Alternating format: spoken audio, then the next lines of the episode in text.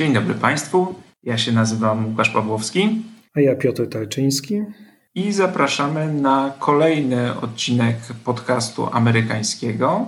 Tym razem porozmawiamy o ostatnich wydarzeniach bardzo burzliwej kampanii, o stanie zdrowia prezydenta, o jego powrocie do pracy, no i o debacie kandydatów na wiceprezydenta. Od czego, Piotr, zaczynamy? Zacznijmy od tej debaty, która, która miała miejsce wczoraj. Oglądałeś? Tak, oglądałem. No i jakie masz wrażenia? Mam wrażenia takie, że ta debata niewiele zmieni. To znaczy, Jak zresztą każda debata wiceprezydencka. To był powrót do takiego standardowego formatu, mimo tego, że kandydatów rozdzielały ścianki e, plexiglasowe po to, żeby zmniejszyć e, ryzyko zakażenia. No, poza tym wydawało się, że wszystko jest jak w czasach przedcovidowych, a nawet przedtrumpowych, to znaczy dwójka polityków, z którym jednym się zgadzam bardziej, z innym prawie w ogóle, ale no, próbuje w miarę cywilizowany sposób debatować. Różnica polega na tym, że e, wiceprezydent Mike Pence miał no, ogromnie trudne zadanie, bo musi bronić e, osiągnięć, mówię to w cudzysłowie, Trumpa z czasu walki z pandemią, a te są właściwie nie do obrony, no, podobnie zresztą jak wyniki gospodarcze. Musi bronić nie tylko e, osiągnięć Trumpa, ale też jakby swoich osiągnięć, dlatego że przypominam, że Mike Pence był, dalej jest szefem odpowiedzi administracji stoi na czele oficjalnej grupy zajmującej się zwalczaniem pandemii. Więc wszystko to, co robi administracja, e, spływa na niego nie tylko dlatego, że jest jej częścią, ale po prostu stoi na czele tej całej grupy. W czym się jednak no, nie popisał. Owszem, ale też y, chyba tu się zgodzimy, że Mike Pence to nie jest najważniejsza persona w, w tej administracji. On musi też rywalizować o wpływy z innymi postaciami typu Jared Kushner e, i ewentualnie inni e, doradcy, co nie no tak, ale tego ludzie nie wiedzą. Znaczy ludzie wiedzą, że twarzą walki z pandemią jest Mike Pence.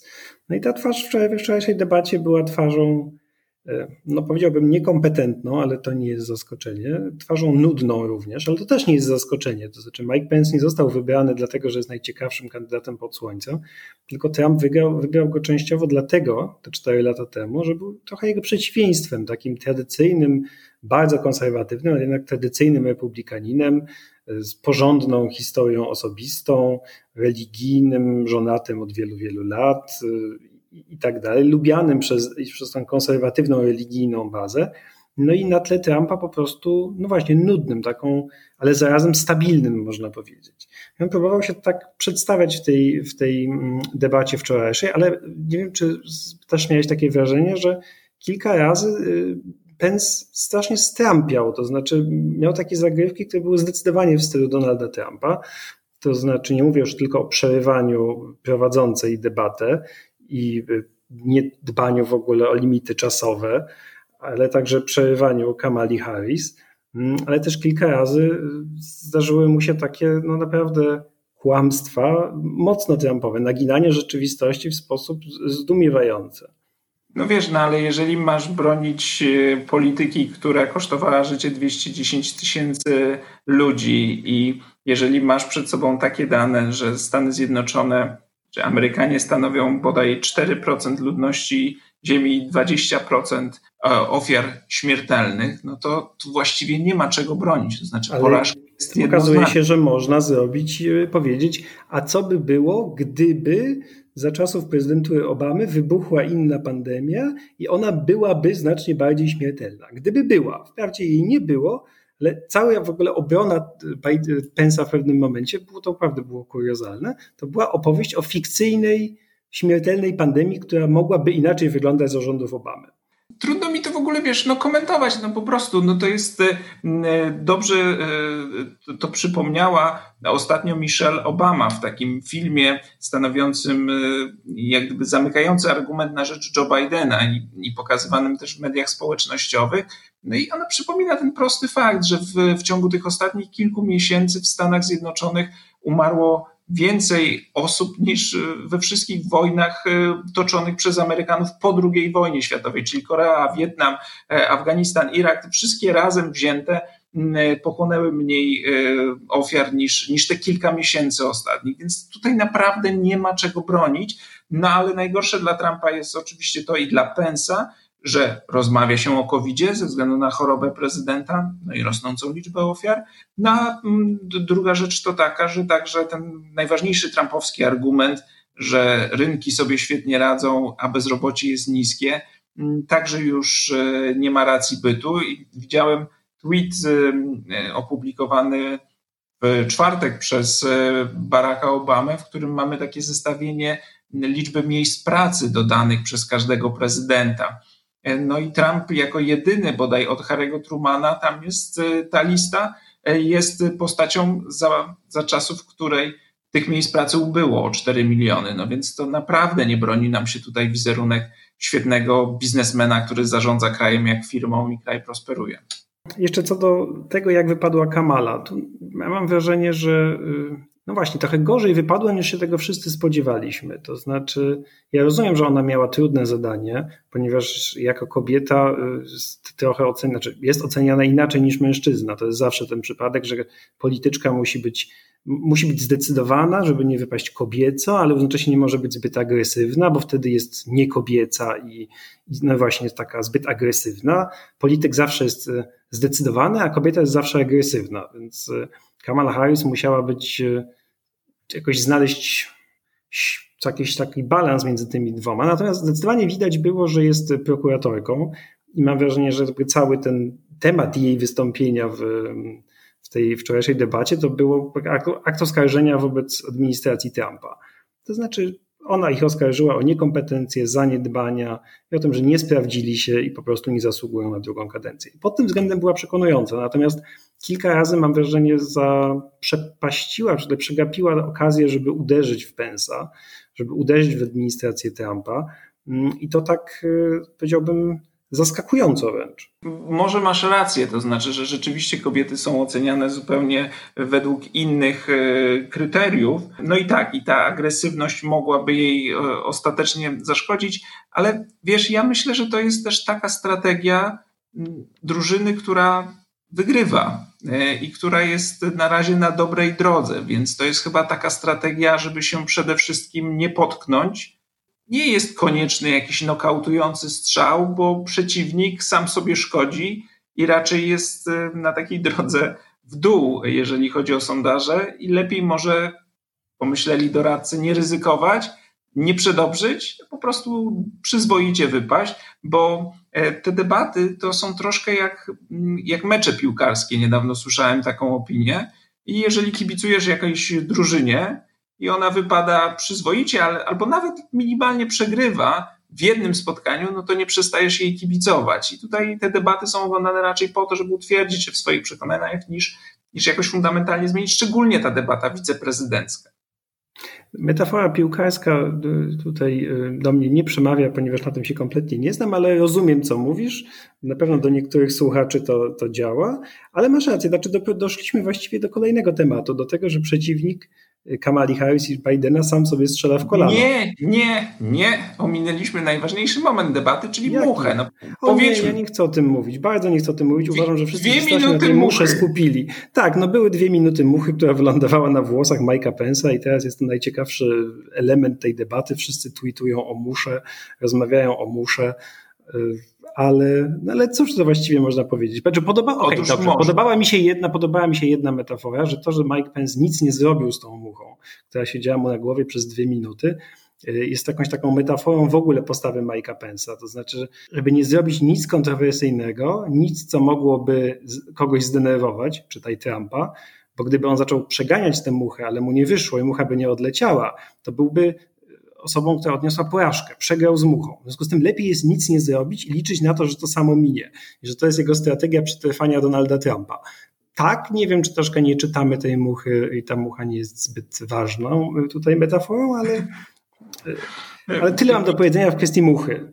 Dobrze, idźmy dalej. Do powrotu Trumpa do pracy. Właściwie wrócił czy nie wrócił? Do pracy? To pytanie jest w ogóle, na ile Trump pracuje w ogóle na pewno powrócił do Białego Domu, jak wiemy. To znaczy od, odstawił pokaz siły polegający na tym, że wszedł po schodach, zdjął zdecydowanym gestem zdjął maskę, salutował pilotom śmigłowca, mm, równocześnie ewidentnie y, łapiąc oddech i mając problemy z oddychaniem, bo to wszyscy zauważyli i eksperci też to potwierdzili, którzy obejrzeli ten film.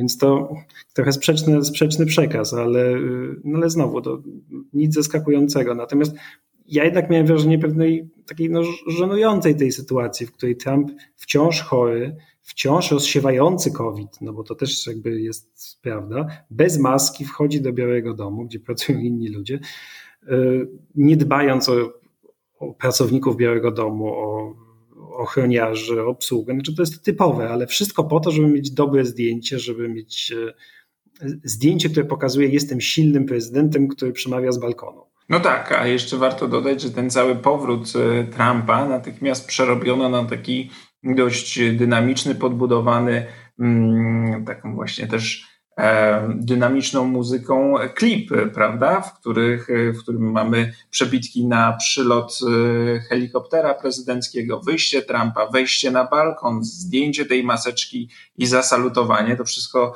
e, no, rzeczywiście takiego takie, takie tanie Rambo po, po, po, po latach. I to może się e, oczywiście części jego wyborcom e, podobać, no bo to wpisuje się w tą e, opowieść, że COVID nie jest specjalnie groźny, że jak ktoś jest twardy, to sobie z nim poradzi. No, no, no właśnie, to przemawia tylko do tej części elektoratu, która już jest przekonana, ale to nie jest przekaz, z którym można zdobyć nowych wyborców ponieważ wszystkie badania pokazują, wszystkie badania opinii publicznej pokazują, że Trump jest po niewłaściwej stronie. To znaczy, mm, większość ludzi uważa, że nie tylko, że Trump sam się prosił o chorobę i nie przedsięwziął właściwych środków ostrożności, ale że nie ma racji, kiedy mówi, że nie ma się czego bać i COVID nie jest tak niebezpieczny.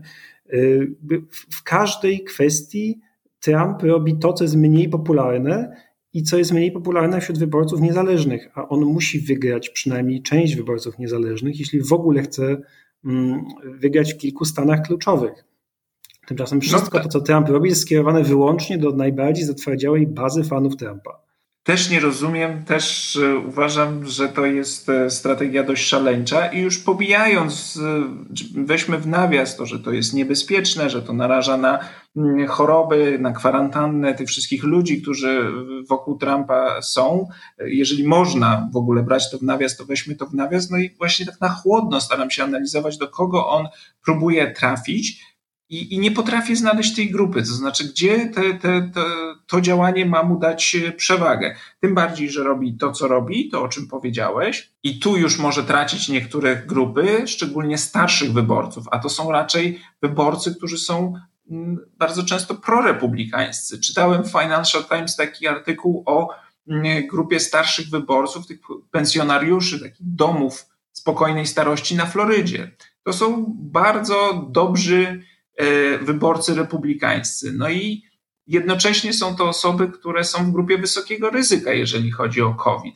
No i takie zachowanie prezydenta niespecjalnie będzie do nich e, przemawiać, tym bardziej, że są e, sondaże, w których pytano na przykład o noszenie maseczek. No i w tej grupie najstarszej, 65, plus, to jest trzecia grupa wiekowa, w której największy odsetek mówi, że noszenie maseczek pomaga i, i może być e, skuteczne w, w czasie epidemii. E, w tym reportażu też czytamy, że ci ludzie najzwyczajniej zaczynają się bać, no bo właśnie ze względu na to, że są w grupie wysokiego ryzyka, a to są dobrzy republikańscy wyborcy. Więc tego nie rozumiem, podobnie jak nie rozumiem wystąpienia Trumpa czy tweetu Trumpa, który zdecydował o wycofaniu się z dyskusji czy z negocjacji o kolejnym pakiecie stymulacyjnym dla gospodarki. I tutaj Trump zrobił to jak gdyby sam, więc łatwo jest wskazać go jako winnego, no a jednocześnie e, Trump mówi, że potrzebna jest jakaś pomoc gospodarce i powinno mu zależeć, żeby ta gospodarka była w miarę w dobrym stanie. Trump oczywiście obiecuje, że uchwali świetny, najlepszy pakiet stymulacyjny, jak tylko wygra, ale to jest nieprawda. Nie, no dokładnie to samo mówił o opiece zdrowotnej. Przypomnę, powtarzał tak od czterech lat, że już ma plan opieki zdrowotnej, który lada chwila ujrzy światło dzienne i już za chwilkę jest, już właściwie jest gotowy, tylko że nie jest gotowy od czterech lat, nikt go nie widział. Teraz ostatnio ma być tuż po wyborach. No to jest trochę próba wzięcia Amerykanów szantażem, to znaczy jak wygram, to będzie pakiet pomocowy dla osób dotkniętych pandemią, dla małych firm i tak dalej. Jak wygram, to będzie nowa, lepsza opieka zdrowotna, a jak nie wygram, no to co mnie to wszystko obchodzi, to, to dopiero popamiętacie. Ale no właśnie, tak się nie wygrywa wyborów. Ale tak się zastanawiam, może tutaj po prostu nie ma strategii. To znaczy, y, może, może oczywiście ja nie twierdzę, że jego sztab nie ma strategii, z pewnością ma, chociaż chwilowo szef jego kampanii również jest chory na koronawirusa i wierchuszka tej kampanii pewnie jest na kwarantannie.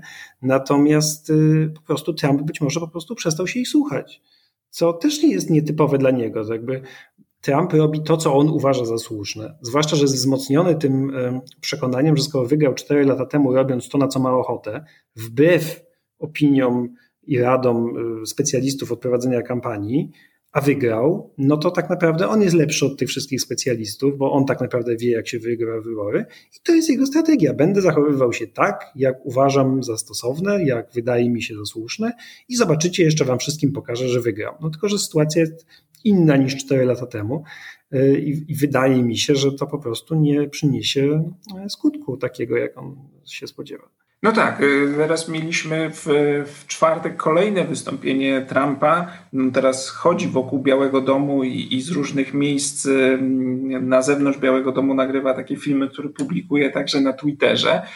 No i w tym, który mam teraz na myśli, z kolei chwali sobie leki, które mu podano i obiecuje, że wszyscy Amerykanie takie leki dostaną. I wbrew informacjom, które mamy od specjalistów, twierdzi, że to są leki, które leczą wirusa a nie leki, które po prostu pomagają ci łagodniej przejść e, tę chorobę, bo na takim etapie e, jesteśmy, że to mają taki walor raczej mm, właśnie pomocowy. Tak, są też, też, że jest być może odporny na koronawirusa, chociaż właśnie go złapał, e, a także twierdzi, że być może to, że złapał, że się zaraził, jest darem od Boga.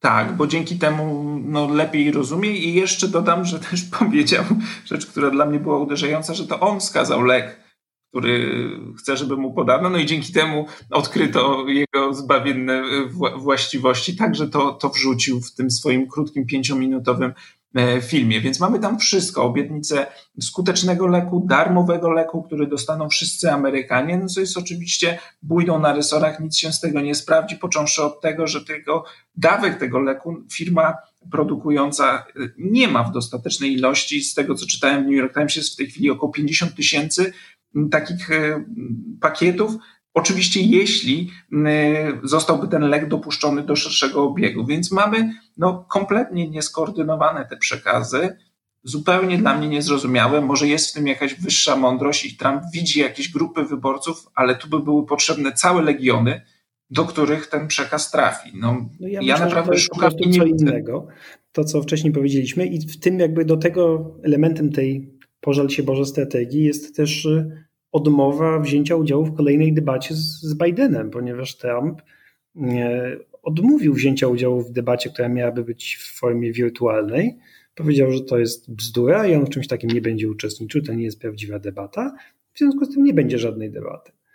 E, z tego co wiem, to oba sztaby teraz próbują coś negocjować, być może przesunięcie tej debaty, być może że zrezygnowanie z trzeciej i zorganizowanie tylko jeszcze jednej, ale rzeczywiście na żywo, ale znowu Trump po raz kolejny jest po złej stronie, bo większość wyborców w najnowszym sondażu e, pokazuje, że ponad 60% e, Amerykanów uważa, że debata powinna się odbyć wirtualnie. Znaczy wirtualnie w tym sensie, że oni nie będą w jednym miejscu, prawda? Tylko będą sobie siedzieć przed kamerami gdzieś tam w różnych miejscach. No nie to rozumiem. zdziwiło, że okazuje się, czego nie wiedziałem, że taka debata pierwsza miała miejsce w 1960 roku. Jedna z debat Kennedy'ego z Nixonem, nie ta najsłynniejsza oczywiście, w studiu, ale odbyła się y, wirtualnie, czy wtedy to nie było wirtualnie, tylko jeden siedział w Nowym Jorku, drugi w Kalifornii, prowadzący w Chicago i w ten sposób odbywała się debata. Więc w sumie byłoby to nawiązanie do najwspanialszych tradycji debatowania w amerykańskiej polityce. Ale Trump nie zna chyba za bardzo historii, więc. No wiesz, głosowanie pocztowe też nie jest specjalną nowinką w przypadku Stanów Zjednoczonych. Y, obowiązuje w wielu Stanach od, od dawna, a Trump to również tak. wprowadził po raz pierwszy, z tego co pamiętam. To już było jakiś czas temu, tak. Y, a, a Trump traktuje to jako niebezpieczną nowinkę, więc widzę, że podobnie jest y, i w tym przypadku.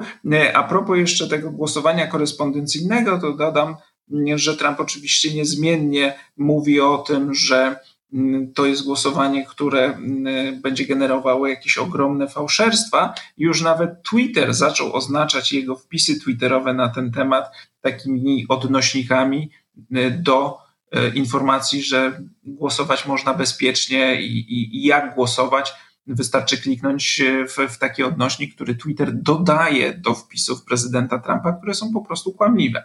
Więc to też pokazuje nam, gdzie jesteśmy w amerykańskiej, jeżeli chodzi o tą komunikację ze strony e, prezydenta.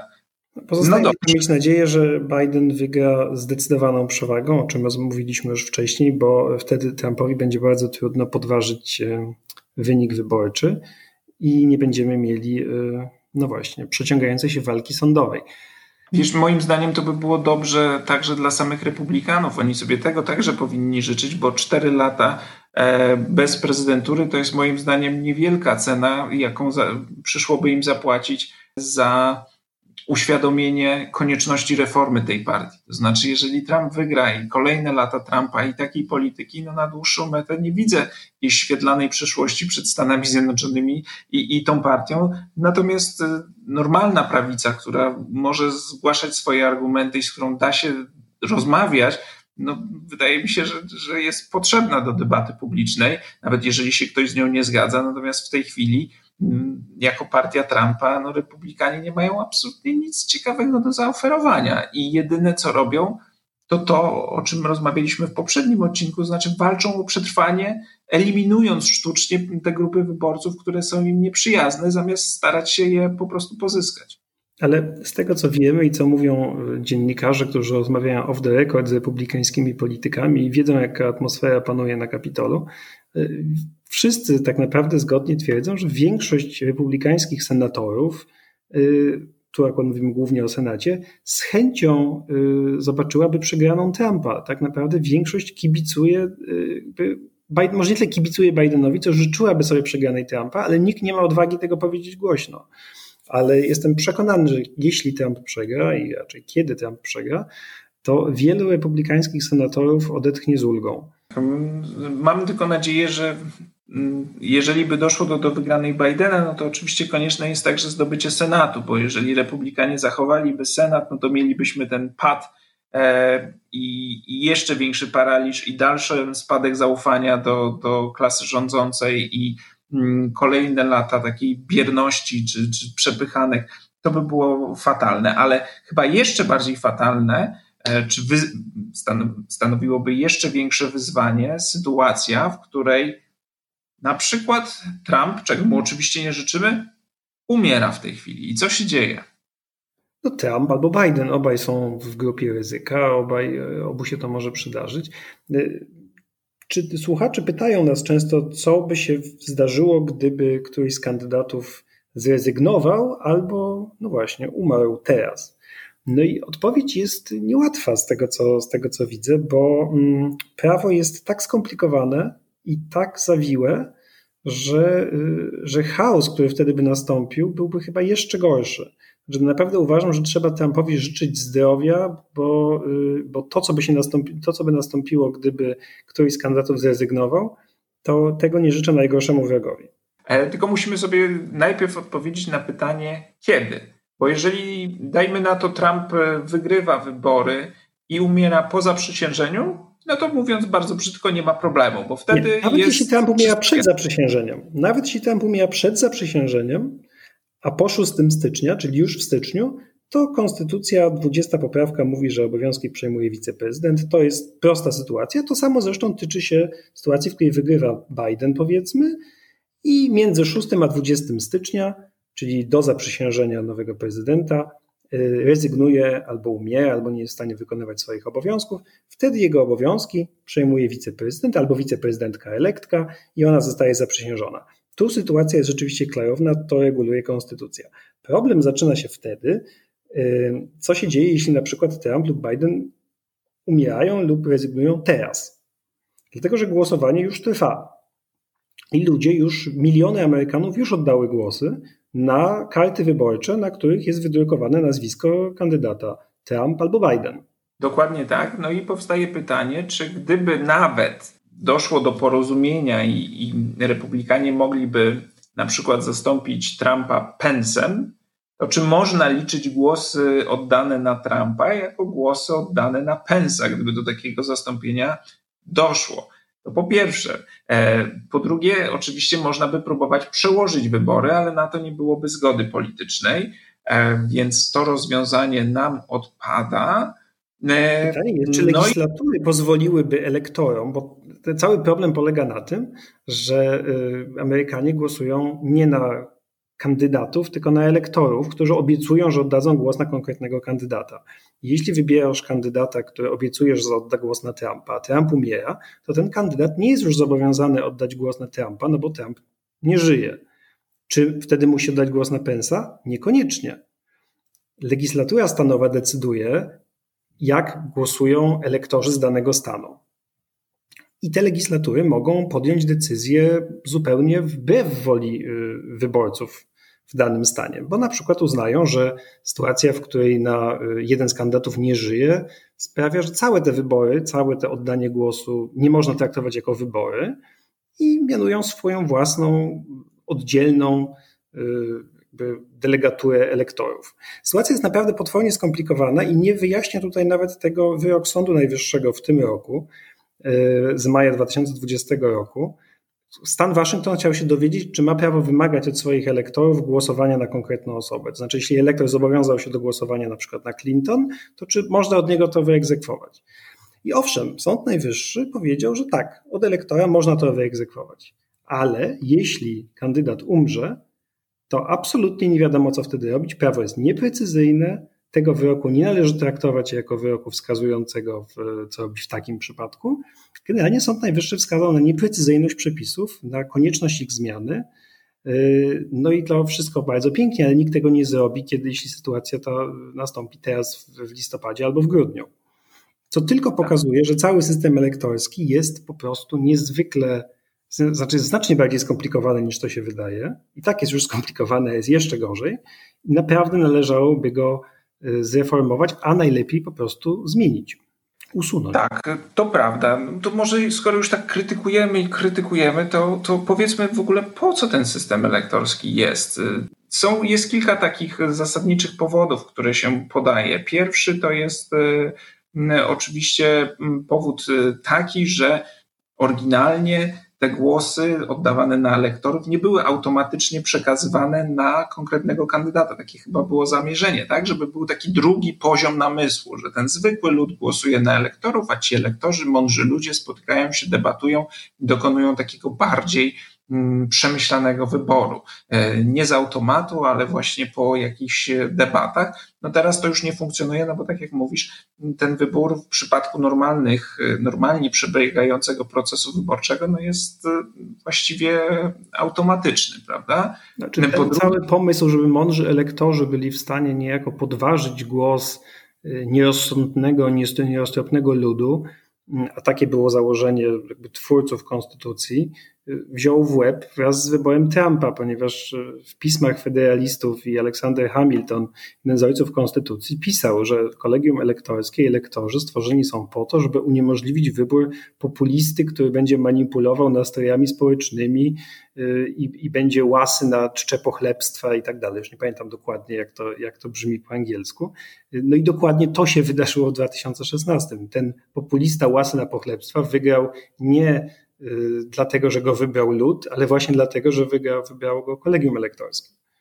Drugi argument mówi tyle, że to ma jakoś wzmacniać pozycję tych stanów e, mniejszych, w których mamy mniej, mniej ludzi i żeby nie doprowadzić do takiej całkowitej dominacji tych gęsto zaludnionych wybrzeża zachodniego i wschodniego, no ale tu znowu nie bardzo jest ten argument mocny, bo w tej chwili mamy taką sytuację, o czym wielokrotnie już tutaj mówiliśmy, że liczy się tylko bardzo wąska grupa wyborców w bardzo określonych stanach, bo to oni decydują o wyborach, a więc głos Nowojorczyka czy mieszkańca Kalifornii właściwie wiele nie znaczy, bo raz, że jest ich sporo, a dwa, że i tak wiadomo, kto w tych stanach wygra, to będą demokraci. W związku z tym tam kampania praktycznie się nie odbywa. Zmiana tego systemu po prostu zmieni logikę kampanii, ale to nie znaczy, że mniejsze miejsca przestaną się kompletnie liczyć, bo one można sobie. nie liczą, dlatego że nikt nie zabiera o głos y, mieszkańca Dakoty, czy o mieszkańca Montany, czy Wyoming, ponieważ wiadomo, że on zagłosuje na republikanina. W związku z tym kolegium elektorskie tak naprawdę nie broni znaczenia Alaski, Wyoming czy Montany, dlatego że ta, ich głos i tak jest nieistotny. To znaczy nikt nie prowadzi, żaden republikański kandydat nie prowadzi kampanii w tych stanach, bo po prostu liczy na ich y, głosy, jest przekonany, że je dostanie i słusznie. No i republikanie są też jeszcze bardzo przeciwni mm, likwidacji kolegium elektorskiego, no bo uważają, że w tej sytuacji oni stracą, to znaczy są skazani na, na przegraną, no i są jakieś argumenty na rzecz tej tezy, bo rzeczywiście w ostatnich wyborach, w ostatnich kilku cyklach wyborczych było tak, że prezydent, który dostał mniej głosów, to było tak dwa razy, się tak zdarzyło w ciągu ostatniego czasu, dostał e, mniej głosów, a został prezydentem. No, ostatnim takim przykładem jest e, Trump. Ale to nie znaczy, że republikanie są skazani na porażki, prawda? Oni po prostu muszą... Wystarczyłoby zabiegać o nowy elektorat, ale Dokładnie. to nie jest strategia, którą republikanie przyjęli. E, republikanie są partią mniejszościową już od wielu, wielu lat. Głosuje na nich po prostu mniej ludzi, ale konstrukcja taka, a nie inna systemu politycznego, system elektorski, manipulowanie granicami okręgów wyborczych, E, konstrukcja Senatu wreszcie sprawia, że e, dominują chwilowo, ale w ciągu ostatnich 20 lat więcej razy nawet, ale to jest po prostu pewien no, skaza systemu. No i to jest rzeczywiście prawda, że jeśli oni zgodziliby się na reformę zasadniczą, reformę kolegium elektorskiego albo jego eliminację, zmianę sposobu wybierania senatorów i tak dalej, straciliby. No ale to pokazuje, że partia, y, że Stany Zjednoczone nie są krajem demokratycznym, są republiką, w której panuje ustrój republikański, taki, w którym znaczenie wyborców, znaczenie ludu ma pewne, jest istotne, ale nie jest absolutnie decydujące. Tak jak powiedzieliśmy, przez jakiś czas mogliby tracić, no ale to po prostu zmienia logikę funkcjonowania systemu. Wystarczy po prostu dostosować się do nowych reguł i wcale nie oznacza to, że republikanie są skazani na na klęskę. Republikanie jako partia uwielbiająca kapitalizm powinni wręcz być zachwyceni możliwością większej konkurencji, zabiegania o nowych y, wyborców, o nowych konsumentów, pewnego dostosowywania się. Jakby to właśnie nie bardzo rozumiem, dlaczego partia tak prokapitalistyczna jest przeciwna wolnej, wolnemu rynkowi i zdrowej rywalizacji. Każda zdrowa rywalizacja ma swoje e, ograniczenia. E, podobnie jak nasz podcast zresztą ma pewne ograniczenia czasowe, i chyba na dziś wyczerpaliśmy tematy, o których chcieliśmy porozmawiać. E, tak mi się wydaje. Wracamy za kilka dni z nowymi mm, opowieściami o tym, co dzieje się na bieżąco w Stanach Zjednoczonych, ale na pewno nie zabraknie także kilku słów mm, o instytucjach czy o e, tle historycznym tego, co się, e, co w tej chwili możemy obserwować. Jesteśmy z powrotem we wtorek. We wtorek. Do usłyszenia. Do usłyszenia.